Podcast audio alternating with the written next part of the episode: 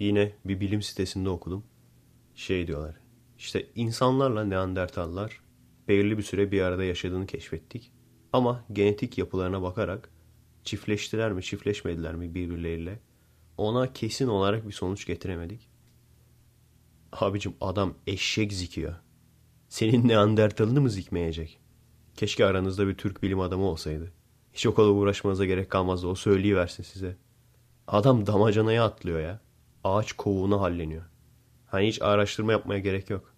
İnsanlarla ağaç kovukları bir arada yaşadı. Çiftleş, evet çiftleşti. İnsanlarla ördekler, evet o da çiftleşti. Kedi, köpek, ayı, kesin ayı da vardır ha. Ama yaşayamadığı için anlatamamıştır. Fok. Yani o deneyi boşuna yapmışsınız. İnsanla başka bir tür bir arada yaşadıysa çiftleşmiştir abicim. Merhaba arkadaşlar. Nasılsınız? Keyifler nasıl? Kendinize iyi bakın arkadaşlar. Evet merhaba arkadaşlar. Nasılsınız? Keyifler nasıl? Yine büyük ihtimalle gecikmeli podcast'imize hoş geldiniz. Geciktirmemeye çalışacağım bütün gece sabahtan akşama kadar. Daha doğrusu akşamdan sabaha kadar bununla ilgileneceğim. Bizim burada durumlar iyileşiyor. Sizin de böyle hafta hafta öyle bazı kitaplar olur ya günlük şeklinde yazılmıştır falan. Hafta hafta değişimi siz de görüyorsunuzdur herhalde. Burada evet bu sefer buldum abi iş.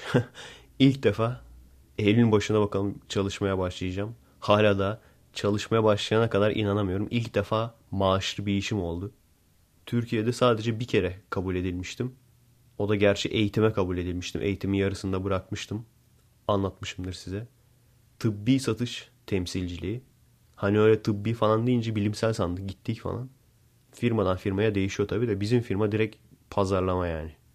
Bir de şey çok kötü ya. Hani bir şey satın almak istemeyen adama gidip zorla sattırmaya çalışıyorsun. Yani bildiğim kapı kapı pazarlamacılık yani. Bir de şey falan diyorlar. 4 sene üniversite mezunu falan.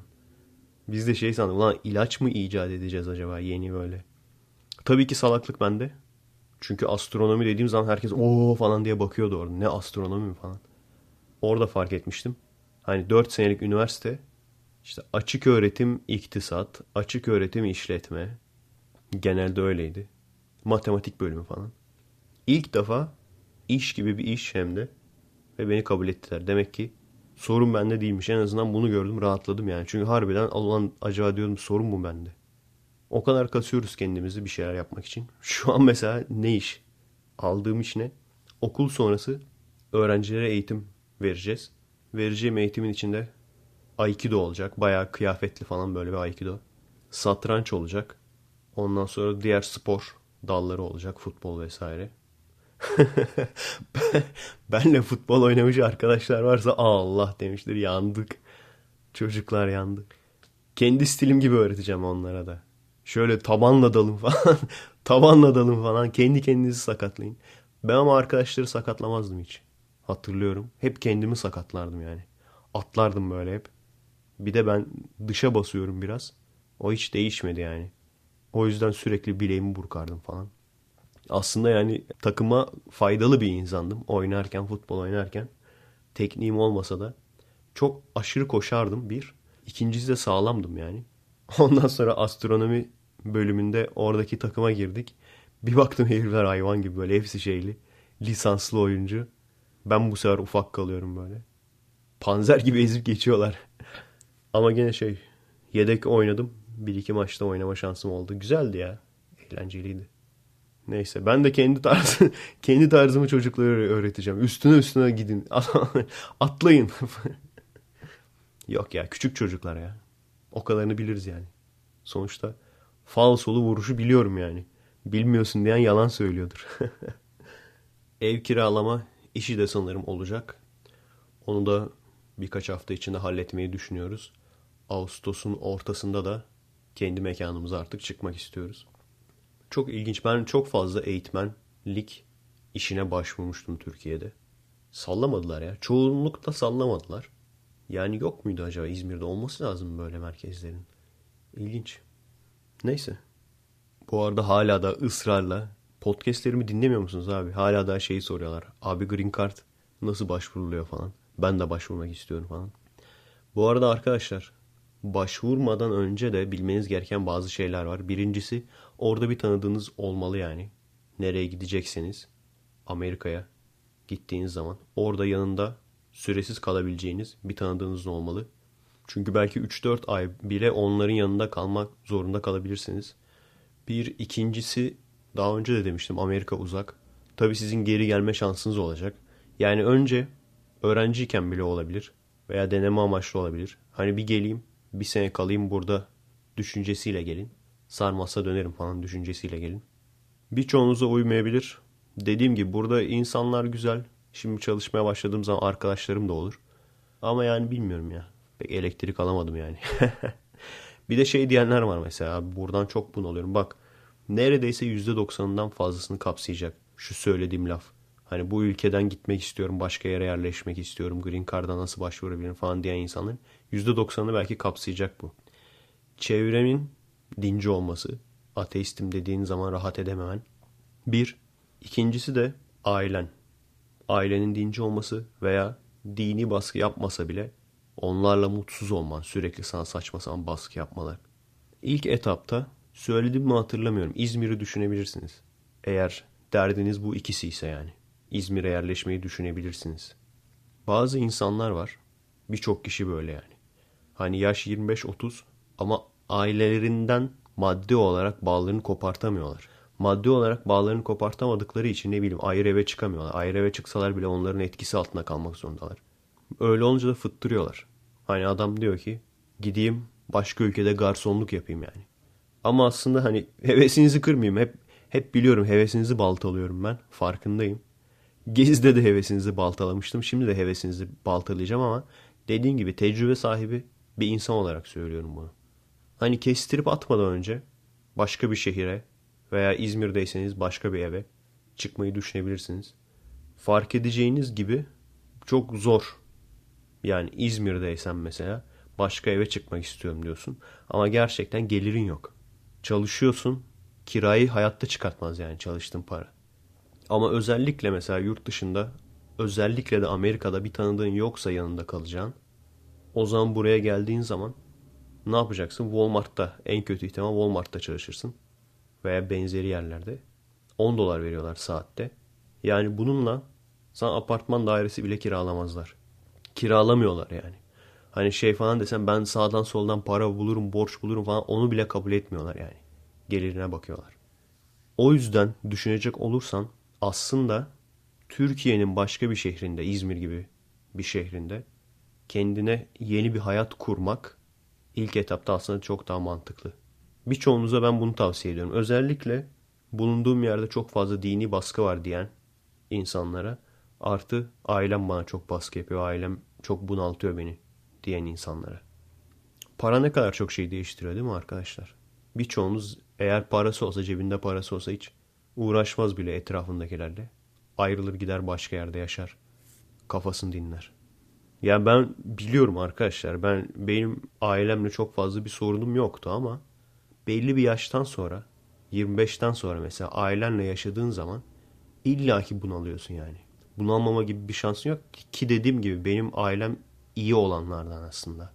Bir de bunun kötüsü var. İşte sürekli kendi çocuğunun kafasına bir şeyleri kakmaya çalışan. İşte bak bizim yanımızda yaşıyorsun falan. Daha doğru düzgün bir işe girmedin, adam olamadın. Valla kimse kusura bakmasın. Eğer bir çocuk adam olamadıysa bunun suçlusu anne babadır. Net yani. Suçlu sizsiniz abicim. Çocuğunuz adam olamadıysa kendinize kızın. Ben bunu hocalarda da görüyorum mesela. Öğrencilere atar yaparlar. Doğru düzgün yapamıyorsun anlamıyorsun. Senin suçun abicim. Anlamadıysa gerçekten çaba sarf ediyorsa o çaba sarf edenlerden bahsediyorum tabii. Çaba sarf edip gene de anlamıyorsa senin suçun. Tabii ki başka yere gidip mutlu olmuş olan da çok insan var. Herkesin hayattan ne beklediğine bağlı. Ben buraya geldiğim zaman fark ettim yani. Benim hayatta en çok değer verdiğim şey Türkiye'deki dostlarım. O yüzden evet rahatım burada. Ama özlüyorum yani insanları. Bak ailemi demiyorum çünkü hani düşünüyordum ben ailemi de getirsem falan buraya falan diye. Ailemi tabii ki özlüyorum ama hani düşünüyordum. Ama dostları nasıl getireceksin ki? Convex Eleven burada belki Ya illa ki ben filmcilerle falan tanışmak istiyorum. Ama bir Convex Eleven dediğin zaman bu nedir abi? Amatör insanların yani içinde yetenek olan, içinde heves olan ama bulunduğu ortamdan dolayı filmcilikle ilgili bir iş yapamamış olan. Bunun her çeşidi var. Convex Eleven'da ekibimizde her çeşidi var. Oyunculuk yeteneği olan, oyunculuğu çok seven, tiyatroya emek veren veya oyunculuğa, kısa film oyunculuğuna emek veren ama ortamından dolayı, bulunduğu şehirden dolayı, maddi imkansızlıklardan dolayı gidip oyuncu olamayan insanlar çok var böyle. Bunları göz önüne getirmek. Bu hani bu işin aşkıyla bir şeyler yapmaya çalışan insanların bir araya gelmesiydi Convex Eleven. Ve gerçekten hani olayın içinde olsanız çok şaşırırdınız. İnsanlar ne kadar yetenekli yani.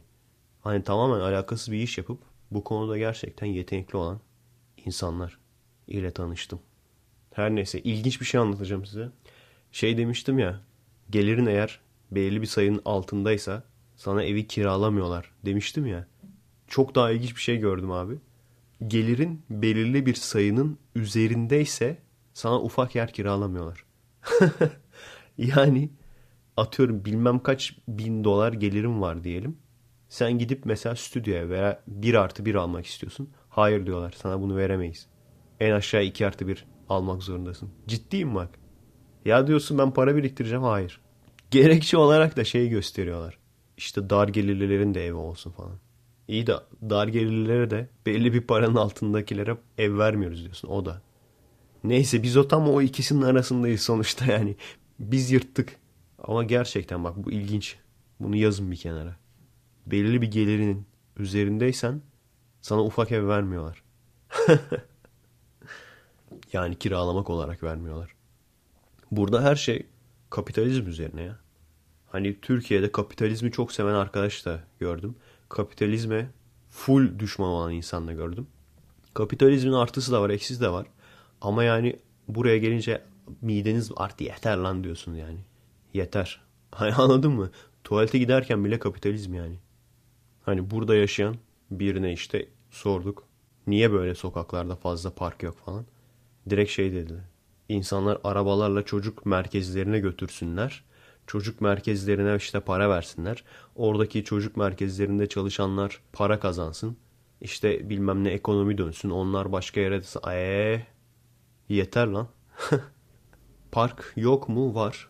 Büyük şehirlerde bazı yerlerde. Çok az gördüm park ama. Yani böyle insanların gideceği. Hani bizim İzmir'de adım başı park vardır yani. Burada insanların evinin arka bahçesinde görüyorum park. Çok gördüm onu biliyor musun? Park yapmış, yaptırmış yani. Çok pahalı bir şey değil. Çok fazla olduğu için 500 dolar, 1000 dolar alıyorsun. Atıyorum eskimiş bir şey ikinci el. Alıyorsun, boyuyorsun. Koyuyorsun direkt arka bahçeye. E ne oluyor abi? E çocuk gitmiyor tabii ki de yani. O parkın eğlencesi o oyuncaklar değil ki. O parkın eğlencesi orada sosyalleşmek. Çocuğun diğer çocuklarla sosyalleşmesi. Arkadaş edinmesi yani. Herkesin parkı var. Zaten homeschooling diye bir şey yaygın. Hani okulu bile evde hallediyorlar. Sonra sınavlarına giriyor. Yani geçen podcast'te de anlatmıştım. Keşke şöyle şey olsa. Ne bileyim vize sorunu falan olmasa. Gemiye atlayıp gelsiniz böyle en azından gezi için. Burada böyle birlikte eğlenebileceğimiz çok yer var. Dün gece şeyi fark ettim. Çok uzun süreden sonra güldüm abi. Yani burada da öyle hani gülümsüyorum falan ama hani Türkiye'de baya böyle kahkaha atarak gülerdik ya böyle olaylara. Neye güldüm abi? Tabii ki Caps. Bir tane Caps sayfası buldum. Ama bu sefer videolu Caps falan yapmışlar. Komik videolar falan koymuşlar. Şeyi fark ettim. Burada ağlanacak hal yok ya. İnsanlar gerçekten dünyaya sadece televizyonla bağlılar yani. Bizdeki gibi değil yani. Bizde hani her an pencerenin önünde travestiler birbirine girer. Bilmem ne apaçiler ona atlar. Polis bilmem kimi kovalar. Göz yaşartıcı bomba, gaz bombası bilmem ne. Burada ağlanacak hal olmadığı için biz de alışmışız. Yani biz Türk olduğumuz için bunu değiştirme şansın yok. Türk olduğumuz için ağlanacak halimize gülmeye alışmışız. Ondan sonra ben oturdum. Düşündüm peki dedim ben neye gülüyordum Türkiye'deyken? Başbakan capsleri, işte Ekmelettin, onun capsleri, işte Apo'nun alevlendim, pardon bölüyorum muhabbetleri falan. Yani ağlanacak halimize gülüyormuşuz. Biz Türk olduğumuz için öyle bir yapı geliştirmişiz kendimize. Herhalde buradaki bir insan gelse Türkiye'deki insanları incelese çok şaşırır herhalde. Ne yapıyor lan bunlar der. bu adamlar niye gülüyor der. Bak yemin ederim. Lan der biz bu kadar gülmüyoruz kendi ülkemizde. Gerçekten öyle gülmüyorlar yani. Yok ki neye gülecekler? Saçma sapan Amerikan filmlerine mi gülecekler? Adam osuruyordu hala daha hala osuruyor adam ya. Şu Amerikan filmleri adamlar bıkmadı osurmaktan yani. Gelip bakacaklar bu adamlar neye gülüyor bu kadar. Abicim ne yapalım gülmeyelim mi yani? Adamlar Cumhurbaşkanı için Tayyip Erdoğan'a rakip çıkartıyorlar. Biz de bekliyoruz ki Ahmet Necdet Sezer gibi birisi gelecek. Hani belki on numara bir insandır ama Ekmelettin isminde birini çıkartıyor. Yani hadi gülme. Hadi sıkıysa gülme yani buna. Hani bilmiyorum benim artı ya da eksi bir görüşüm yok. Belki on numara bir insandır yani. Hani ben mesela Tayyip ismini ilk defa başbakanda duymuştum. Ondan sonra öğrendim öyle bir isim varmış falan. Hani bunlar demişler ki Tayyip'ten daha ilginç bir isim bulmamız lazım. Adam teröristi salacağız. Bir de üstüne heykelini dikeceğiz diyor. Bu adam mecliste. Yani buna gülme yani. Ağlanacak haline gülüyorsun aldın mı? Sonra buna caps yapıyorlar işte. Mandalina'yı veriyorlar eline. Mandalina bölünüyor falan. Kıtaların ayrılmasını gösteriyor. Apo'dan önce Apo'dan sonra falan diye böyle kıtalar ayrılmış. Patlayan çocuk abi. Patlayan genç pardon. Patlayan genç. Patlayan genç videoları. Abi aynı şampiyon bak. Kaç tane patlayan genç gördüm. Aynı şampiyon hepsi. Hiçbir şey yok sadece hap mı atıyor ne yapıyorsa artık. Hap atıp müzikle patlıyor böyle. Gülmeyelim mi yani? Şarkı yarışmasına çıkan adamlar. Türkiye'deki komikliğe alışmış birisi için burası gerçekten hiç komik değil yani. Gülmedim piç. Hani hep diyordum ya. Yani birçok konuda en beğendiğim kişi hep yabancıdır. İşte bilim konusunda, bilmem ne din konusunda, filmcilik konusunda hep yabancıdır. Ama espri komiklik konusunda en çok güldüğüm adam Cem Yılmaz'dır. Hani bazen yandaş diyorlar, bazen yalaka diyorlar. O, olabilir. İleride yalakalık yapar. O zaman sevmeyiz ama bu komik olduğu gerçeğini değiştirmez. Adam gerçekten dünya üzerindeki bütün komedyenlerin içinde en çok güldüğüm adam yani. Malzeme çok çünkü adamda. Aziz Nesin de komikti. Onun da malzemesi çoktu. Cem Yılmaz'ın daha çok malzemesi var. Bu arada stand-up yapıp Cem Yılmaz olmaya çalışan arkadaşlar aslında Hasan Mezarcısınız abi. kendiniz olun. Komiklik yapacaksınız kendiniz olun. Bak ben kendim oluyorum. Şey çok ilginçtir. Birçok kişi bilmez bunu. Stand-up, stand-up olayı biliyorsunuz yurt dışından gelme bir olay. Sanırım Amerika'dan. İlk stand-upçılar Uğur Yücel de mesela ilk stand-upçılardandır. Ben şeyi hatırlarım Cem Özer. Bunlar hep Amerikan stand-upçılarının Türkçe versiyonlarıdır. O zaten oradan bir taklit. Cem Yılmaz ne zaman çıktı? İlk kendi tarzını Türk stand-up tarzı olarak ben Cem Yılmaz'ı bilirim. Ondan sonraki çıkan stand-upçılar da onlar da bu sefer Cem Yılmaz olmaya çalıştı. Yani kendi tarzınızı oluşturun abi. Kendi tarzınızı oluşturursanız olur bu iş. Ben çok iyi süper olduğumu iddia etmiyorum ama ben kendimim. Kendim olduğum için bence başarılı oldum yani. Ağlanacak halimize gülüyoruz. Ne kadar bahtsız değil mi arkadaşlar? Şu an mesela birçoğunuz ailesinden baskı görüyor. Kendi mahallesinden doğup büyüdüğü mahallesinden baskı görüyor. Yurt dışında kurtuluş olur, her şey güllük gülistanlık olur diye düşünüyorsunuz. Geldiğiniz zaman burada da yabancı olacaksınız. Oraya gidemeyeceksin, oraya dönemeyeceksin. Öyle arada kalacaksın yani. İnsan üzülüyor bazen. Peki ne olarak doğmuş olmak isterdin? Ben gene Türkiye'de doğmak isterdim. Buradaki insanlar gerçekten gerçek dünyadan kopuk. Kendi ayrı dünyalarında yaşıyorlar. Televizyonda gördüklerini gerçek sanıyorlar. O yüzden acayip rahat insanları yönlendirmesi. Mesela bizde GDO vardır Türkiye'de. Bir şey satmak istediğin zaman içine şey yapar, yazarsın. GDO yoktur falan diye. Burada da MSG diye bir olay var. Tam olarak ne olduğunu anlayamadım. Burada da MSG korkusu, paranoyası falan var. Burada da üstüne şey yazıyor. MSG yoktur falan diye. Büyük ihtimalle o MSG yoktur için böyle bir tahlil gibi bir şey yapıyorlar. Onun için de para alıyorlar anladın mı? GDO'da da öyle. Helal gıdada zaten öyle. Kendi dünyaları var. Bahtsızız ama gene de mesela şey gördüm. Dünyanın en kötü hapishaneleri diye 15-20 tane falan hapishane gösterdiler. Gene bir videoda. Gerçekten felaket yani. Anladın mı? Esas bahtsız insanlar onlar yani. Hani hamdolsun deyin, şükredin falan demiyorum ama Gerçekten bahtsız insanlar onlar yani. Hani adam o hapishaneye girmiş ama suçu şey muhalif falan olmak anladın mı? İki tane grup var. Öyle düşün. Sen bir grupta da doğmuş olabilirsin. Öteki grupta da doğmuş olabilirsin. Bir grup iktidarı ele geçiriyor. Diğer grubu komple hapishaneye atıyor. Etten duvar ifadesinin gerçek anlamını orada zaten harbiden etten duvar diyorlarmış. Gerçekten üst üste insanlar yığılıyor. Neredeyse nefes alamıyorlar. Ölenleri falan yiyorlarmış böyle. Oraya ölsün diye konuluyor insanlar. Felaket yani. Toplumların zaten insanın insan yaptığını zaten kimse kimseye yapmıyor. İnsanın kendine yaptığı kötülüğü zaten kimse yapmıyor bir. Toplumların da kendi insanlarına yaptığı kötülüğü kimse yapmıyor. Ama yine de her şeye rağmen buraya iyi ki gelmişim diyorum. Burada böyle hani şey olur ya mağaraya çıkarsın falan böyle veya işte ormana gidersin. ormana götüreyim. Ormana gidersin. Böyle işte karate çalışırsın falan tek başına böyle aylarca falan. Ondan sonra tekrar inersin şehre falan. Ben de burada sürekli tutorial falan bakıyorum böyle. Yeni efektler, yeni çekim teknikleri vesaireler. Bunları öğreniyorum. Bir taraftan para biriktirmeye çalışacağım. Şimdiki hesaba göre arkadaşlar tutacak sanırım. Yani benim part time işteki maaşım artı eşimin işindeki maaşı ikimizin maaşı geçinmemizi sağlayacak. Patreon'dan gelecek parayla da buradan ekipman alabileceğim.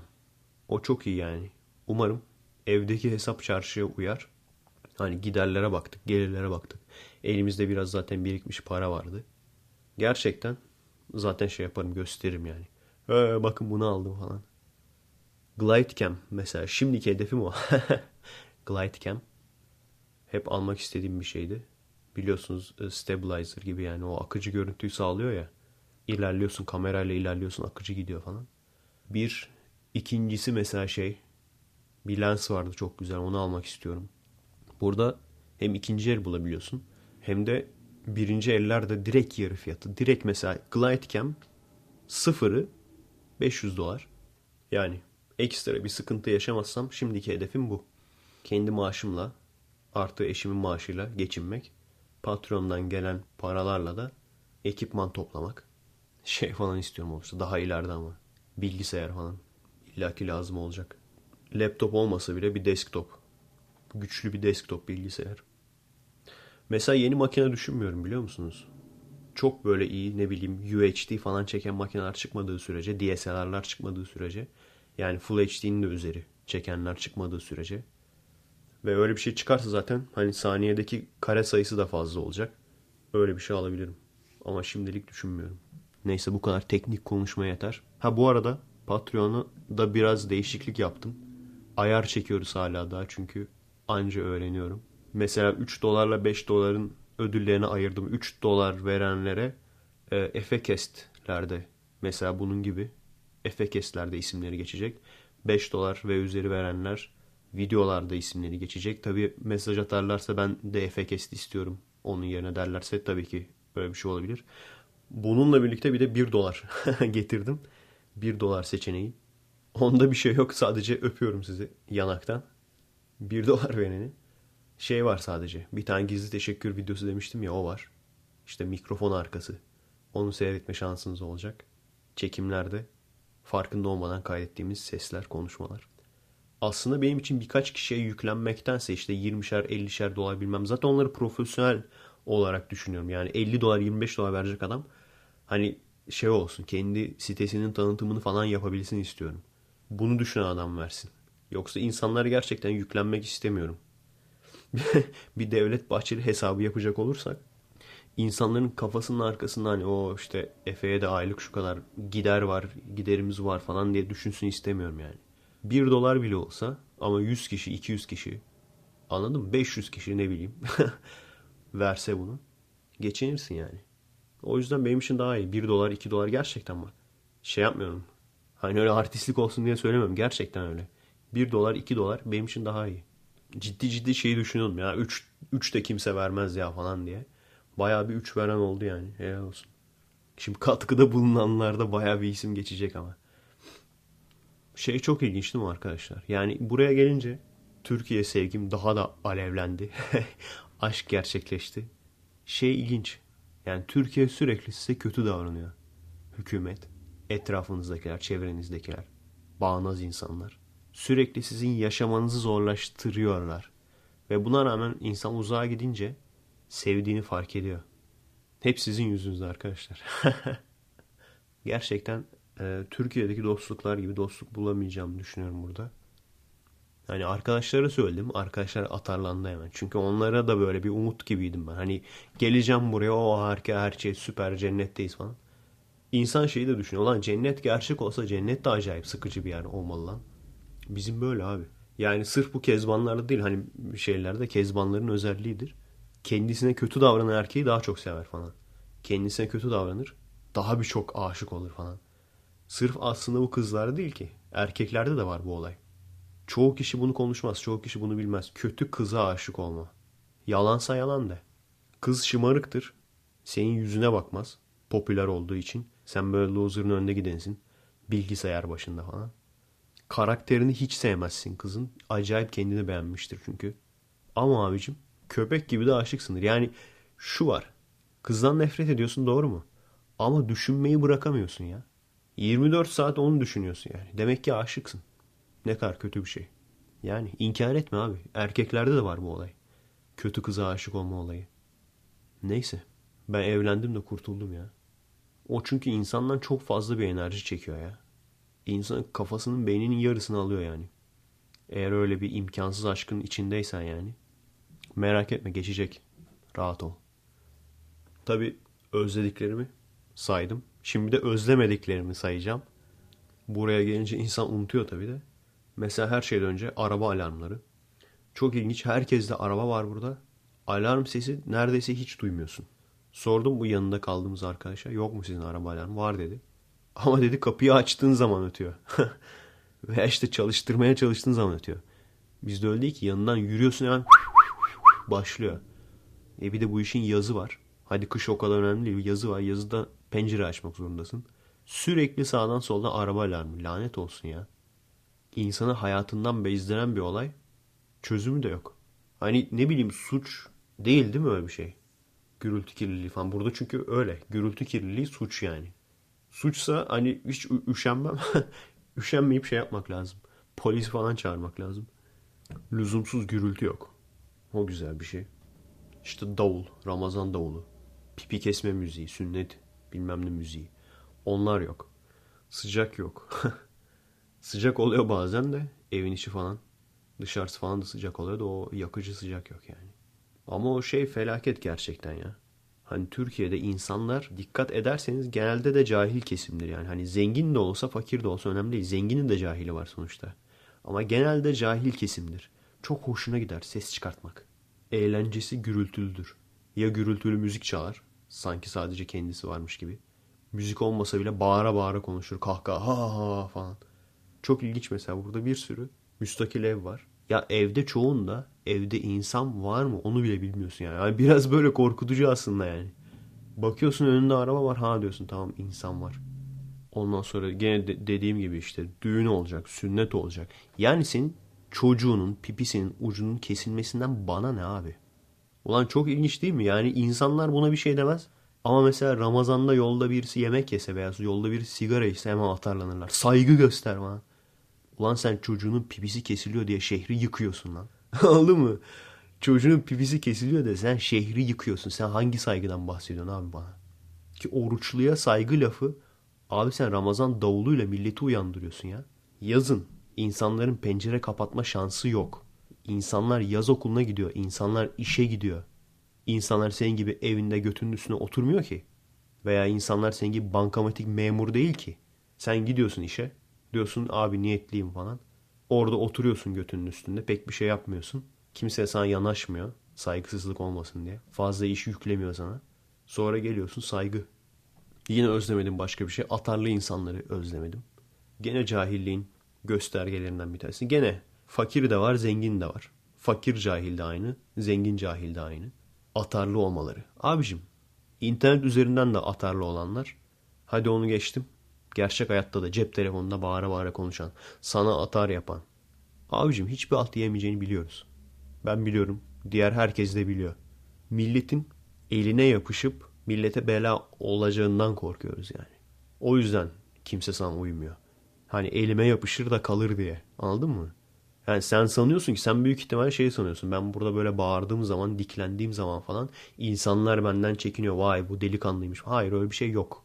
İki tane süper büyük yanılgı Türkiye'de gördüğüm insanlarda.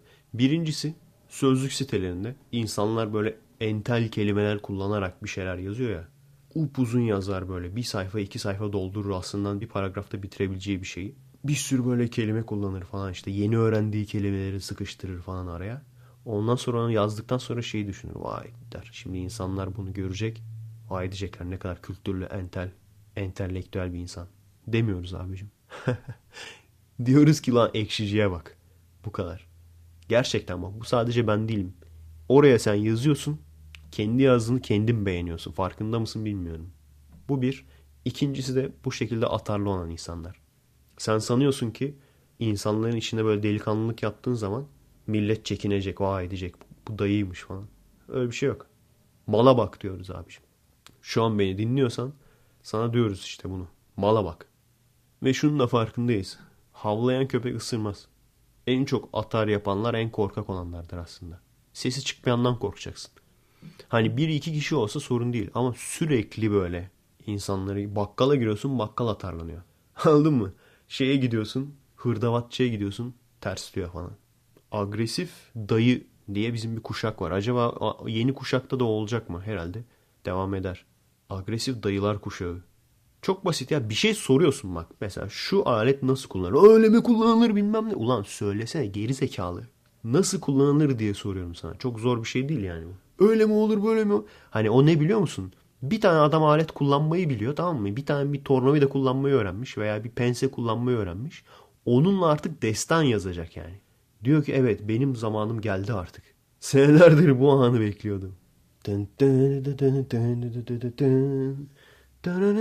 Tornavida kullanıcı geldi. Gerçekten boş, atarlı veya entel cahil insanlardan gerçekten bıkmıştım yani. Saçma sapan boş gürültü yapan insanlardan bıkmıştım. Hani artık inşaat gürültüsünü falan bir şey demiyorduk yani. O da aslında birçoğu boş inşaat yaptığının farkındayım. Yapıyor bozuyor, sıkılıyor yapıyor bozuyor. Onun da farkındayız da artık ona bir şey demiyorduk. En azından adam bir şey yapıyor. Boş, sevgili kavgası bilmem ne kavgası. Ulan yarın el ele kol kola çıkacaksınız o kapıdan. Bilmiyor muyuz? O zaman senin atarın kime? İnsanların içinde bağıra çağıra kavga ederler. İnsanları rahatsız ederler. Ondan sonra bir şey dersen o bizim kendi aramızda. Nah kendi aranda. Eğer sen kendi evinin içindeysen başkası duymayacak şekilde git abicim bir tane kavga odası yapın kendinize. Ses yalıtımıyla. Duvarlara ses yalıtımı yapın abi. Bir tane kendinize kavga odası yapın. Girin oraya ne halt yerseniz yiyin. Herkes sanıyor ki ben eşimle hiç kavga etmiyorum. Sessiz kavga ediyoruz biz abi. Kimsenin farkında olmaz yani.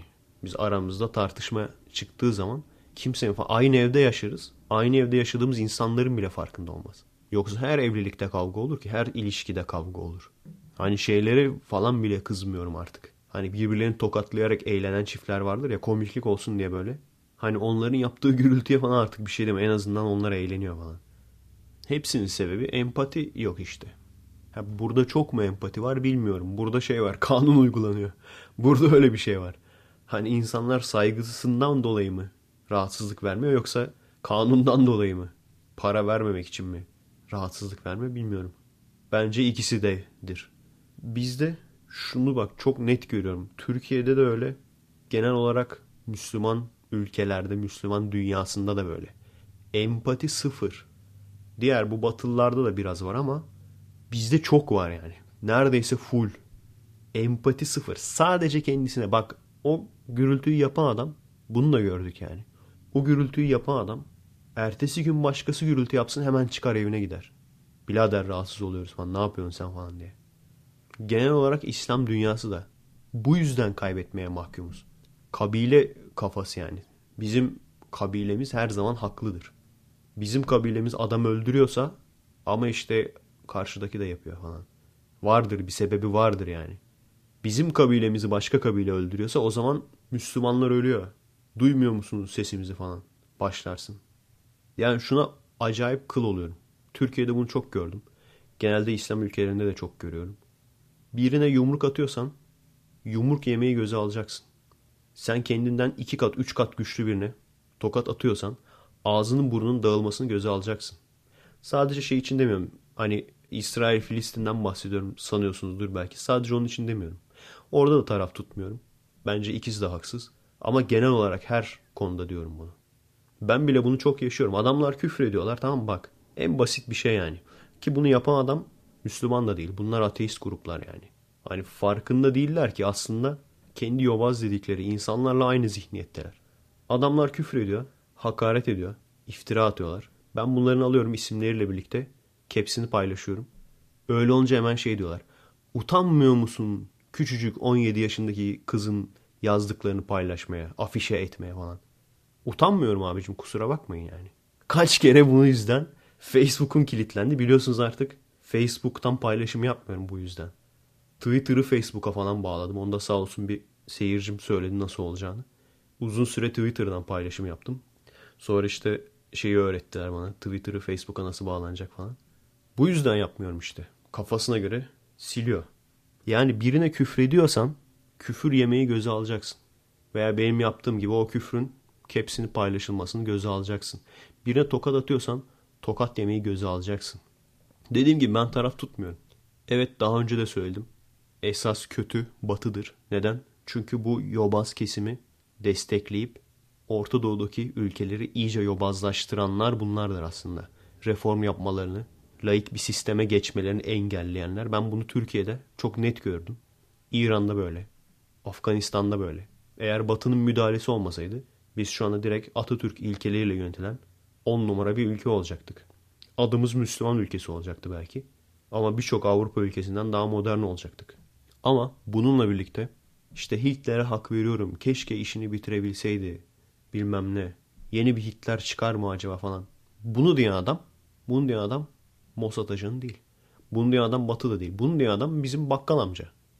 Türkiye'de yaşayan bakkal amca yani anladın mı? Gizli Mossad ajanı falan değil veya Mossad söylettirmiyor buna. İşte bu konuda biz suçluyuz. Adamların gazına gelmekle. Böyle bir şey yok yani. Sen soykırımı destekliyorsan İsrail'in çocuğu yok mu? İsrail'in bebeği yok mu? İsrail'in kadını, yaşlısı yok mu?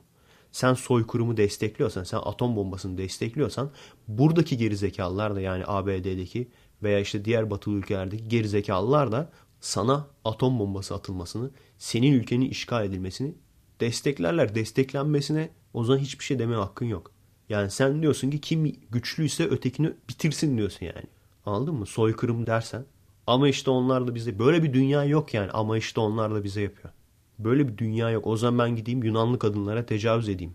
Diyeyim ki zamanında Yunan askerleri de Türklere tecavüz etti. Veya Iraklılar gitsin Amerikan turistlere tecavüz etsin.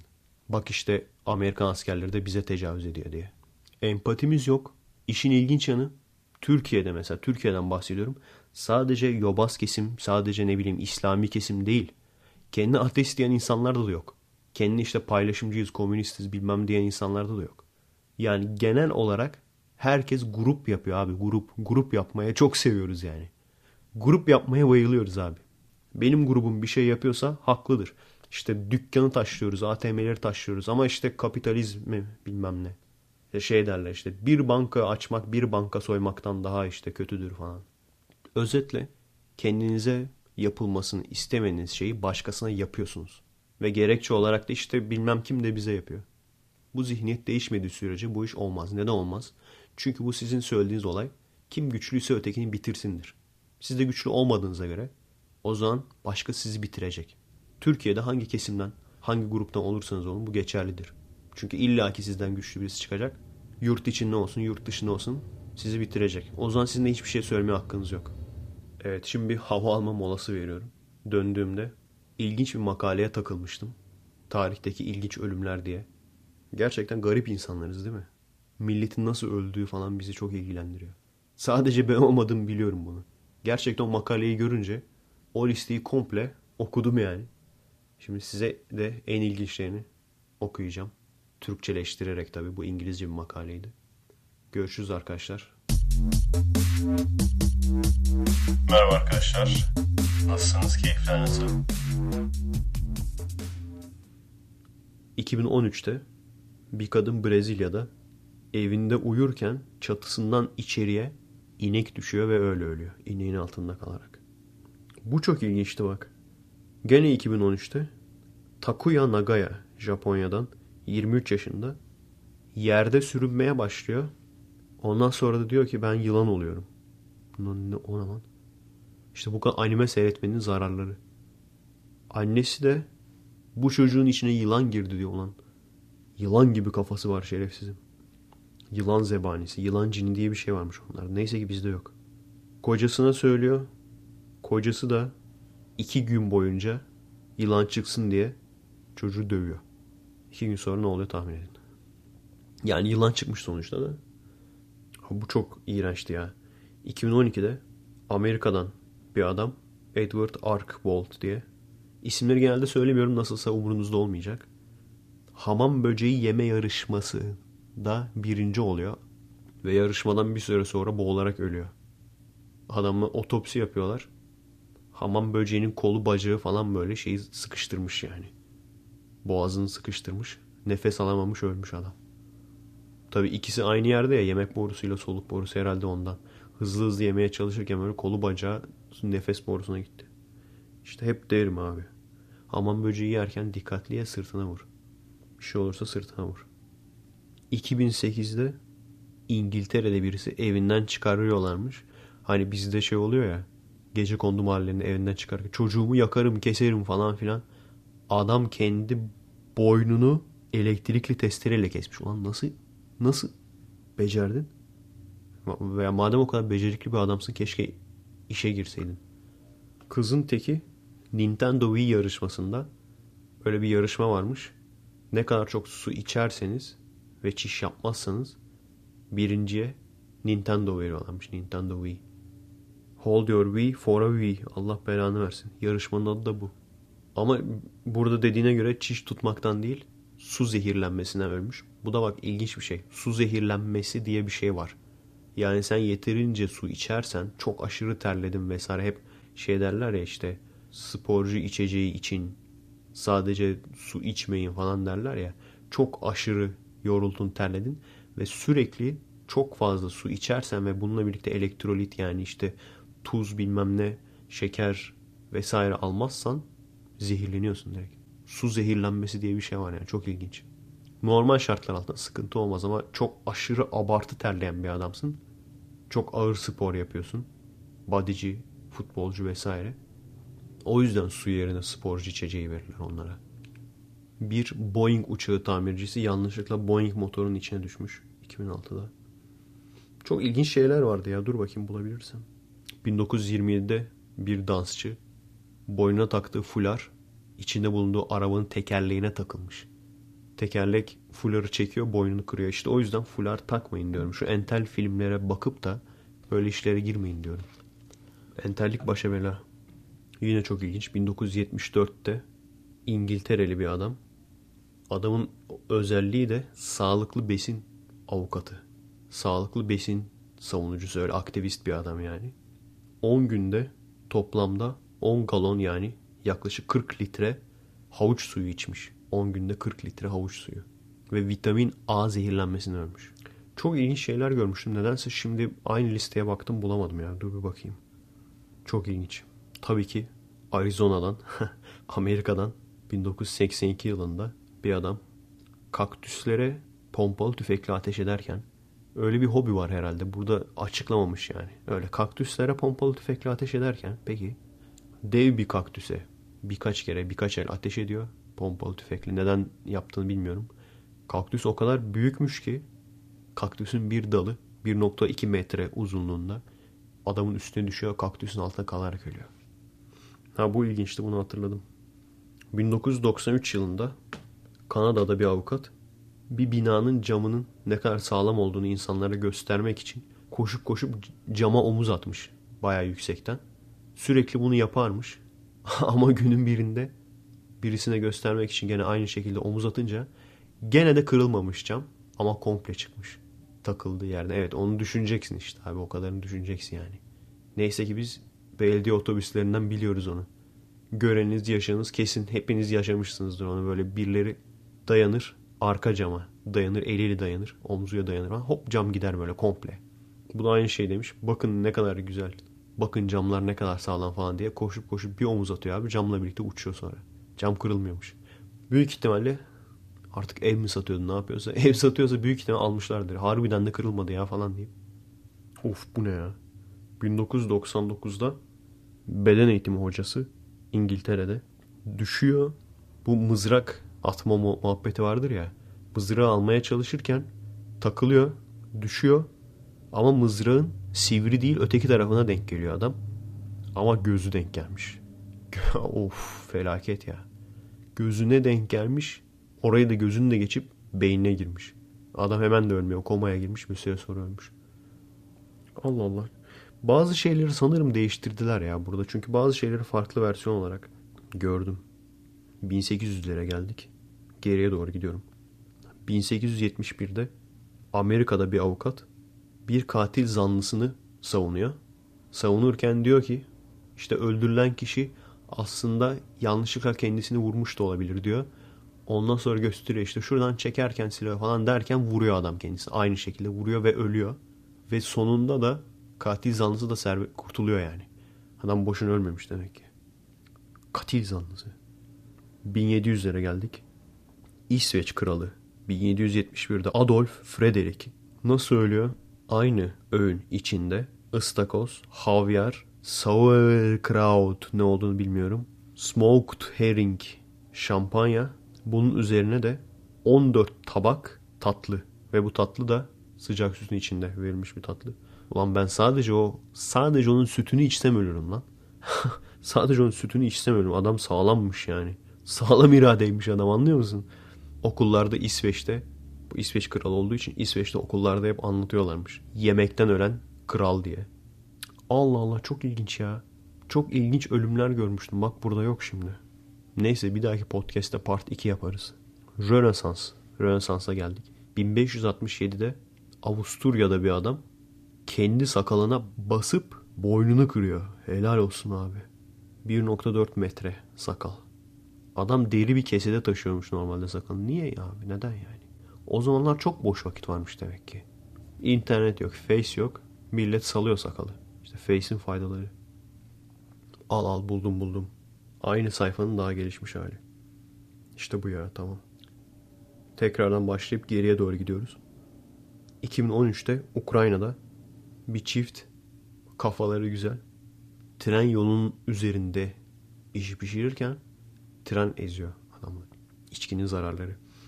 Adam ölmüyor ama bacakları kopuyor. Kadın ölüyor. Daha önce okuduklarım da var burada onları geçiyorum. Ha bunları hatırladım bak. Ha bu çok ilginç. 2010'da Segway'i biliyorsunuz değil mi? Scooter firması. Onun sahibi adam Segway ile gezerken işte fazla zengin olmamak lazım. Kendi malikanesinde geziyormuş. Malikanede böyle dağın direkt böyle yamacında gezerken durduramamış. Segway'i uçmuş aşağıya. Çok ilginç. 2007'de bir deve sahibini öldürüyor ama sahibi de kadınmış. Kadını düşürüp kadına binmiş deve. Devenin intikamı demişler. Ciddi böyle diyor ya. Aa bunu hatırlıyorum işte bak. Hatta merak etmişti. Bunu göremeyince merak ettim. Lan bu liste farklı mı falan diye. 2006'da 38 yaşına minyon bir kadın yatak odasında kitaplığın arkasındaki prize fişi takmaya çalışıyormuş. Onu ayarlamaya çalışıyormuş. Kitaplığa tırmanıyor. Oradan aşağıya sarkıyor almak için. Sonra oradan düşüyor ve orada kalıyor. Ailesi 11 gün aramış kadını. 11 gün aramış nerede nerede falan diye. Ondan sonra 11 gün sonra kitaplığın arkasında ölüsünü buluyorlar. Bizim Avustralyalı reis de burada bak Steve Irwin 2006'da. Bu da Crocodile Hunter vardı ya biliyorsunuzdur. O kadar timsahlarla falan güreşti, yılanlarla dövüştü. Saçma sapan bir vatos. Korkup bir de yani. Korkup kaçmaya çalışırken kuyruk atmış böyle. Kalbine denk geliyor ve ölüyor yani adam. Böyle bir ölüm yok. Of bu çok kötü ya. 2006 yılında Japonya'da bir kız Aqua Park'ın tekinde gene böyle tahliye borularından bir tanesinin içinde. Onlar çok güçlü bir şekilde çekiyorlar ya böyle. O oraya girmiş falan sıkışmış ölmüş. Ya bunu biliyorsunuzdur bak. 2005 yılında Güney Koreli hatta ben ilk gördüğümde şey sanmıştım ya. Gene böyle biri yalan haber paylaşıyor falan sanmıştım. StarCraft oynamaktan 50 saat boyunca StarCraft oynayıp yorgunluktan ölmüş. Hatırlıyor musunuz bu haberi? Ben gördüğümde inanmamıştım ilk. Bunu hatırlıyorum abi. 2005'te hem de Seattle'da Allah belanı versin. Bir adam, gay bir adam. Atla abi. A- ama at erkek at yani. Nasıl anlatayım bilmiyorum. Aile var. Atı kendine şey yaptırtmış yani. Gel demiş at demiş. Sen de at ben de insanım. Gel bana bir şey yap demiş. Şey yap, şey yap demiş yani. Yapınca adam iç kanamada ölmüş. İşte fazla abartmamak lazım anlıyor musun? Yani her şeyi tadından bırakmak lazım. Bu olaydan sonra hayvancılık kanunlara aykırıdır diye böyle bir kural çıkmış. O zaman kadar hiç düşünmüyorlardı herhalde. Hayvan sevicilik. Neyse canım adam insaflı en azından. Adam ata bir şey yapmaya çalışmıyor. Gerçi yapsan olacak yani. Belki de yapıyordur. Gene bir ayyaş sürücü de abi ne kadar içmen lazım yani. Ne kadar içmen lazım. Araba kullanıyorsun lan. Arabanın yanında oturan kişi. Bunlar da 23 yaşında 21 yaşında işte. Biri 23 biri 21. Arabanın yanında oturan kişi o da büyük ihtimalle alkollüydü. Araba hızla giderken bu camdan dışarıya sarkıyor. Camdan dışarıya sarktığı zaman bu telefon direklerini tutan çok böyle güçlü teller olur ya o tellere denk geliyor. Kafası gidiyor, uçuyor kafası. Ama olay sadece bu değil. Arabayı süren adam o kadar sarhoş ki bunu fark etmiyor. Arabayı sokağa park ediyor. Açıyor kapısını gidiyor. Eve yatıyor. O yattıktan sonra komşular fark ediyor abi. Arabanın içinde kafasız biri var diye. Bunların birçoğu da Amerika'dan ha. 2004'te Tayvanlı bir kadın. SARS vardı ya o zamanlar. SARS'tan korkusuna etanol ile dolu bir küvetin içine giriyor. Ama 12 saat kalıyor orada. 12 saat kalınca direkt deriden giriyor etanol. Zehirleyip öldürüyor kadını. Bunu da hatırladım. Bu da çok ilginç ama anlamadım yani olayı. Size anlatayım belki siz anlarsınız. 2004'te İngiltere'den bir adam bir elbise dolabının içine giriyor. Sonra kocaman daha büyük bir dolap kapının üstüne düşüyor. Kapının üstüne düşünce adam kapıyı açamıyor. Ama adam bir hafta boyunca içeride kalmış yani. Ama nasıl ölüyor? Havasızlıktan değil. Kurtulmaya çalışmak için orada bir su borusu görüyor. Onu çekmeye çalışıyor artık. Onu çekip kırmaya mı çalıştı yoksa çekip onunla mı açmaya çalıştı? Çekiyor. Onu çektikten sonra su doluyor orası. Ama boğulmuyor da. Yarıya kadar doluyor. Yarıya kadar dolduktan sonra da adam bronşitten ölüyor. Yuh be. Bunlardan birçok size oha imkansız diyorsunuz değil mi? İmkansız gibi geliyor ama şu ortamları gördükten sonra o kadar başıboş ki harbiden adam bu kadar saat boyunca içeride kalıp ondan sonra işte su dolup da adam bronşitte ölebilir yani. Çok ilginç yerler ya bunlar. O yüzden yalnız yaşamamak lazım ya. Bu arada o dolaba niye girdi tabii. 2003'te bu da film gibi bir olay. Bir pizzacıyı yakalıyorlar banka soymaktan. O diyor ki boynuma tasma taktılar. Tasmada patlayıcı var. Eğer kendilerine yardım etmezsen patlatacaklarını söylüyorlar falan diyorlar. Harbiden de patlıyor. 2001 yılında New York'ta bir çocuk hastaneye geliyor. Hastanede MR makinesine sokuyorlar. Ama çocuk içeride nefes alamıyorum falan filan dediği için bir tane de oksijen tankı getirmişler. O MR makinesi inanılmaz güçlü bir manyetik alan oluşturuyor. Öyle olunca oksijen tankını getiren adamın elinden fırlamış oksijen tankı ve çocuğu kafadan vurmuş ve öldürmüş. House bölümü gibi ya. Bunu da hatırlıyorsunuzdur belki liseliler hatırlamaz. 2001 yılında ben hatırlıyorum gazetelerde görmüştüm. Alman birisi bir ilan görüyor. Birini bıçaklayıp öldürüp yemek istiyorum diye. Ve adam ilana cevap veriyor. Ciddi ciddi bunu hatırlıyorum yani bu olayı. Sonra yamyam bunu bıçaklayıp öldürüyor. Sonra da yiyor. Adamlar ne ceza vereceklerini şaşırmışlar. Çünkü herif kendisi demiş beni öldür diye yani. Kabul etmiş yani. Neden dersin ki? Çok ilginç. Para mı verdi acaba ailesine falan? 1923'te New York'ta bir jockey atın üstünde ölüyor abi. Ama öldükten sonra attan düşmüyor ve o şekilde yarışı bitiriyor ve yarışı bitirdikten sonra fark ediyorlar adamın ölmüş olduğunu. 1932 yılında Amerikalı bir golfçü adı Eben. Yani adın Eben olursa Eben Byers. Bunu hatırlıyorum. Hani 1932 yılında yaşadığım için değil internette bununla ilgili bir belgesel görmüştüm. Zamanda eskiden ilk yani radyumu falan keşfettiklerinde bunun radyoaktif olduğunu anladıkları zaman radyoaktifi hani enerji veren veya gençlik veren bir şey sanıyorlardı insanlar. Ve çocukların oyuncak setlerinin içinde bile radyoaktif şeyler vardı. Yani çocuklar oynasın falan diye. Bu adam da 1400 şişe sağlık iksiri diye satılan içine radyum, radyoaktif madde olan. Burada radyum yazmıyor sadece radyoaktif yazıyor. Belki de yanlış hatırlıyorumdur yani. Ama uranyum değildi hatırladığım kadarıyla. Her neyse. Bu iksirlerden 1400 şişe içiyor. Ağzı falan düşmüş adamın böyle. Heh, bunu da hatırladım. 1947 yılında Collier kardeşler Compulsive Hoarders diye bir hastalık var. Tam Türkçesi ne olduğunu bilmiyorum. Ne buluyorsan alıp eve getirip biriktiriyorlar. Ama ne bulursa. Broşür, bilmem ne, kağıt, gazete hepsini alıyor. Hiçbir şey atmıyor böyle. İki kardeş. ikisi de ölü bulunuyor. Bir tanesi e, bu bir tuzağı kurmuş dışarıdan gelen birisine karşı. Bu bir tuzağını yanlışlıkla tetikliyor. Ve bütün o işte gazete, dergi, kitap bilmem ne üstüne düşüyor, ölüyor. Diğeri de onun kardeşi de hem kör hem de felçliymiş. O da öyle olunca açlıktan ölüyor falan. Kötü ya. Geldikleri zaman ikisinin birden ölüsünü buluyorlar. Bu da ilginç bak. Dyatlov geçidi. Bunu biliyor musunuz? 1959'da belki bunu da biliyorsunuzdur. Dyatlov geçidinde bir grup Rus dağcı karların arasına gidiyorlar. Sonra geri gelmiyorlar. Çok ilginç bir şekilde ölmüş olarak bulunuyorlar. İşte çadırı yırtarak çıkmışlar. Üzerlerinde bazılarının kıyafet yok. Bazıları başkasının kıyafetini gi- giymiş. Bir tanesinin ağzının içinde dil yok falan. Çürümüş cesetler falan böyle. Bayağı uzun bir şeyi vardı onun. Belgeseli vardı. Dyatlov geçidi. Dyatlov Pass. İşte kimisi şey diyor UFO. İşte kimisi bir yaratık saldırdı falan diyor. Çok ilginç mantıklı açıklama söylemek isteyenler şey diyor. Sovyetler o sırada bir sürü değişik silah kullanıyordu falan. O silahtan kaçmaya çalışırken atom bombası türü böyle silah bomba ondan kaçmaya çalışırken öldüler falan diyor. İçten falan yanmışlar çünkü böyle. İçten dışa yanmışlar falan. Yani direkt mikrodalga olmuşlar. Bunu biliyorum ya. Bu da galiba YouTube'da var. 1977'de Formula 1 sürücüsü Tom Price. 1977 Tom Price. Formula 1 falan yazarsanız YouTube'dan çıkar. Arabası alev alıyor. Yangın söndürücüyle koşarken arabayı söndürmek için onun takım arkadaşının arabası adama çarpıyor.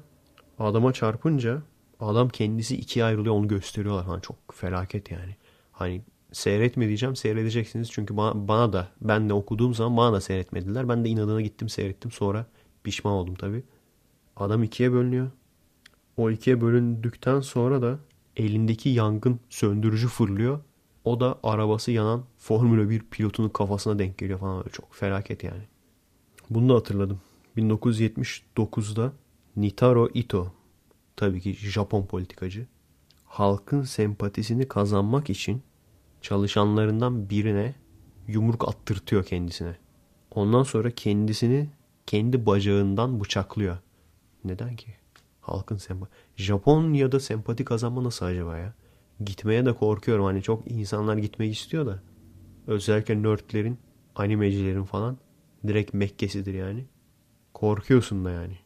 Halkın sempatisini kazanmak için kendi bacağını bıçaklamış. Yanlışlıkla artere denk geliyor ve ölmüş adam. Şunların falan da birçok felaket şeyin videosunu görebilirsiniz de bence bakmayın ya. Ben hani gençken merak ediyordum abi işte böyle şey kazalar bilmem neler falan. Sonra 2-3 tane gördüm. Allah dedim belanı versin. Efe Aydal Allah dedi. Bunu da hatırlıyorum. 1983'te basınç odası basıncı arttırarak değil ama aniden azaltıyor. Yani 9 atmosferden aniden bir atmosfere geçiyor yanlışlıkla. Dalgıçları hani alıştırırlar ya basınç odalarına koyarlar. 9 atmosferden aniden bir atmosfere geçince vücutlar direkt paramparça oluyor. Kanları falan kaynamış ya. Çok ilginç ama yani bir atmosfer çünkü normal basınçtır. 9 atmosfer ağır basınçtır yani. Bunlar hani 9'dan büyük ihtimalle 8-7 falan diye gitmeye lazım vurgun yemesinler diye. 9'da aniden 1 olunca bunu da hatırlıyorum. 1983 Jimmy Lee Gray. Buna da bakabilirsiniz YouTube'dan. Gaz odasına koyuyorlar adamı. İşte cinayet mi işte çocuk öldürmüş galiba hatırladığım kadarıyla. Gaz odasına koyuyorlar. Adam gazdan ölmüyor. Gaz öldüremiyor adamı yani. Ama acayip acı çekiyor. Acı çektiği için kafasını vuruyor demirlere. Arkasındaki yani sandalyenin arkasındaki demire vuruyor. Vura vura öldürüyor kendini adam. Oo. 1983'te Stefan Edberg diye bir tenisçi vardı. Ünlüydü yani bayağı maçlarını falan seyrederdik. Bak ben bunu bilmiyordum. Adam bir servis atmış karşısındaki adamın kafasına gelmiş abi. Ve adam ölmüş. Adam güçlü servis atıyordu onu hatırlıyorum. Birçoğunu atlıyorum çünkü Türkiye'de yaşıyorsanız gayet normaldir yani işte bir adam çanak anteni düzeltmeye çalışırken düşüyor çanak anteni üstüne düşüyor ölüyor falan. Türkiye'deyseniz bunlar zaten normal. Onları atlıyorum yani. şeyi anlatmış. Bruce Lee'nin oğlunu anlatmış. O da gene filmde öldü. Oyuncak tabanca diye gerçek tabanca falan biliyorsunuzdur o hikayeyi. Vurmuşlar adamı adam öldü ya. Dağ gibi adam. Bunu da hatırlıyorum. 1998'de Benat Sadi futbol takımı Kongo'da çok ilginç bir şekilde Basanga takımına karşı oynuyormuş. Sahayı yıldırım çarpıyor. Bir takım komple ölüyor. Diğer takım komple hayatta kalıyor. Büyük ihtimalle ayakkabı farkıdır. Evet listemiz bu kadar. Daha da geriye de gidiyor aslında da. İyice midenizi kaldırmak istemiyorum. Şimdi bakalım. Eğer bir saati geçmiş isek haftaya görüşürüz arkadaşlar. Kendinize iyi bakın. Eğer geçmediysek biraz daha konuşuruz. Bir iki konu daha vardı. Tabi dediğim gibi bu işin bir de montajı var. Kendinize iyi bakın arkadaşlar. Ben montaja gider. Daha bunu bitirdikten sonra bir iki video daha var montajlamam, yetiştirmem gereken hafta sonuna kadar. Görüşürüz arkadaşlar. Kendinize iyi bakın.